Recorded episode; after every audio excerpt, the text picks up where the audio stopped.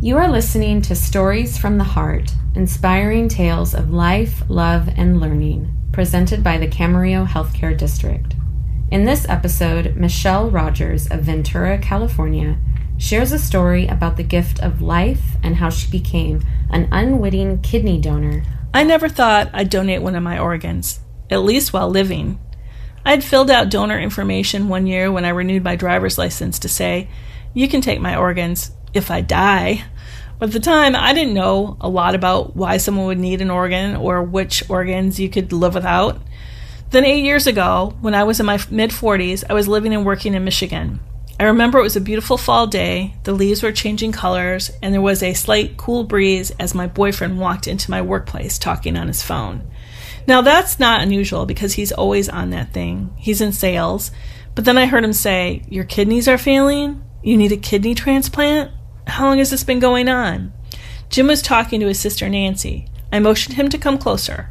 During that conversation, I heard Nancy, who was also in her 40s at the time, had chronic kidney disease, and her kidney function had declined rapidly in the last year. Even though it was a condition diagnosed in her 20s and it was being monitored, it was a shock to her too. She was told she either needed to find someone willing to donate a kidney or go on dialysis soon and join a very long wait list for many years in hopes of receiving a cadaver kidney, and she could die while waiting for one. When I heard this, my heart broke for Nancy, a mother who works with special needs children at a school in her neighborhood. That's scary news, and it's especially scary and heartbreaking when you consider the family's history with disease and loss. Their brother died of a brain tumor when he was a teenager. They lost one of their sisters to breast cancer when she was in her early 30s. Their father died of complications relating to diabetes. They lost their stepfather to Alzheimer's disease, and at the time, their mother, who's now deceased, had multiple sclerosis and had been in a wheelchair for years. So I said to Jim, Tell Nancy we'll do anything she needs. Those words would come to mean more than maybe I had ever intended at the time. Kind of like when you volunteer to help someone on the weekend and then when the day comes, you don't feel like it. Who's been in that situation? So the quandary is do you help anyway or do you blow it off? For me, the question was do I stick to what I said when I said, tell Nancy we'll do anything she needs, or do I let those words fade in the distance? Well, I'm not a blow it off type of person. If you're familiar with the Myers Briggs personality test, you may have heard of an ISTJ, Basically, we are fiercely loyal, responsible, and dependable. Just a couple weeks after the phone call between Jim and Nancy, Nancy told us a hospital where she lives was hosting a seminar for people in need of kidneys and their family members. She asked if we would come. I thought we would be learning all about Nancy's kidney disease and what we could do to support her. But the talk was something different. It featured four kidney donors and their recipients talking about the gift of life and how it changed them. A doctor was also there to speak about kidney donation, sharing a lot of data and case studies. I learned that an individual screened by health officials and with no health issues can live a full and healthy life with just one kidney. The information and the stories shared by those who went through the process spoke to me and made sense. An application was handed out for anyone interested in kidney donation, and that's when my wheels started turning. I thought, yes, Jim, Nancy's brother would be interested. But how would I convince someone who has anxiety over health issues to do it? This is someone who lost a brother to brain tumor and a sister to breast cancer and fears the day a health issue or something else, like a surgery gone wrong, will take his life too soon as well. As an example, I had to fly to Florida, and Jim had to feed our bunnies, a task that I usually do. Well, one nipped him on the finger. So, what did he do? Well, he went to urgent care, fearing a deadly rabbit disease may have entered his bloodstream, and they sent him home with a band aid kit. So I gently suggested we go through the testing process to donate a kidney together. Let's see if either one of us is a match. It wouldn't be so scary if we did it together, right? A little hand holding, if you will. As you can imagine, I was thinking Jim would be the match. He's her brother. I'm not a blood relative. I thought he's going to just have to suck it up and do it. Plus, Nancy has three sisters, a couple cousins, nieces, and nephews. Surely some family member would be a match, if not Jim. I was called back to the hospital pre- pretty regularly for further testing. It was kind of like a big jo- job interview for me. You know, the kind where you are flattered to be considered and invited for an interview, but you think you have no chance, or maybe you're just pr- pursuing it to hone your interview skills.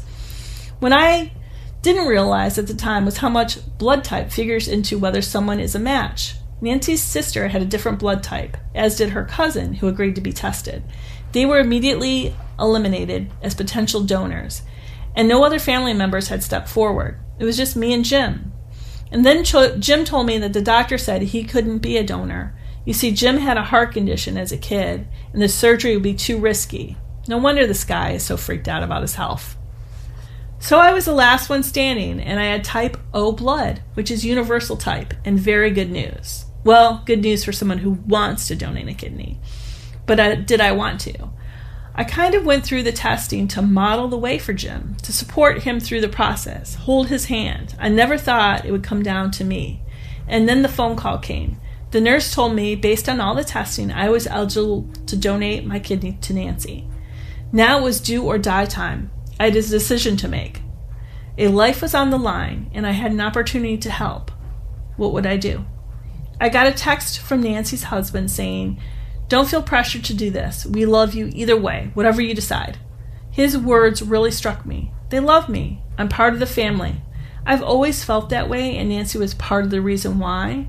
She was the one hosting all the family's holiday events and barbecues and making sure I felt at home and part of the family. We shared a similar sense of humor, laughing at the absurdities of life, no matter how ridiculous, embarrassing, or traumatic. She was the one I confided in. Then I thought even more deeply about it. I've seen a lot of death in my personal life as well. My dad died of a heart attack in 1999. My sister committed suicide in 2002. My husband died of cancer in 2004. And a former long term boyfriend died of the flu just at the time I was making this decision in 2014. I'd experienced all these tragedies and had no control over any of it. I was just a bystander. Now I had an opportunity to intervene and save someone's life. So the decision was made. Of course, I would donate one of my kidneys. Of course, I'll try to help save a life. I love Nancy and I love her family. Of course, I'm going to do whatever Nancy needs. I can be depended on. I've got this. And while there was no guarantee your body would accept my kidney, the least I could do was try to help. When the time came, I really didn't think about the operation or what could go wrong. I thought about helping Nancy get better. And of course, I thought about six weeks of paid time off for me to binge watch my favorite TV shows and have Jim wait on me hand and foot. It's been eight years since the kidney transplant, and everything is good. Nancy's body accepted my kidney with no complications. And actually, I shouldn't say my kidney. It's not my kidney anymore. It's her kidney. She jokes that she won't be giving it back. And I don't want it back. I don't even miss it. The only reminder I have is a scar. Nancy and I started a blog about our experience. We shared our story on TV news and radio during National Kidney Disease Awareness Month. A comment from one radio host in Detroit was, Well, if you and Jim break up, you'll still be part of the family. True. Nancy and I aren't technically related or even sisters in law, but she now refers to me as her soul sister and I wouldn't have it any other way. Thank you for listening to Stories from the Heart, inspiring tales of life, love, and learning, presented by the Camarillo Healthcare District. If you would like to share your story, please visit camhealth.com and fill out our form under Share Your Story. You'll work with a storytelling coach to perfect your story for broadcast and share it live at a community event. We are looking for people to share health or caregiver journeys, to talk about personal experiences, moments in time, and lessons learned while navigating life. These life stories will paint a visual picture with words. They should be 5 to 10 minutes long and must be primarily about the storyteller and their truths, experiences, and emotions.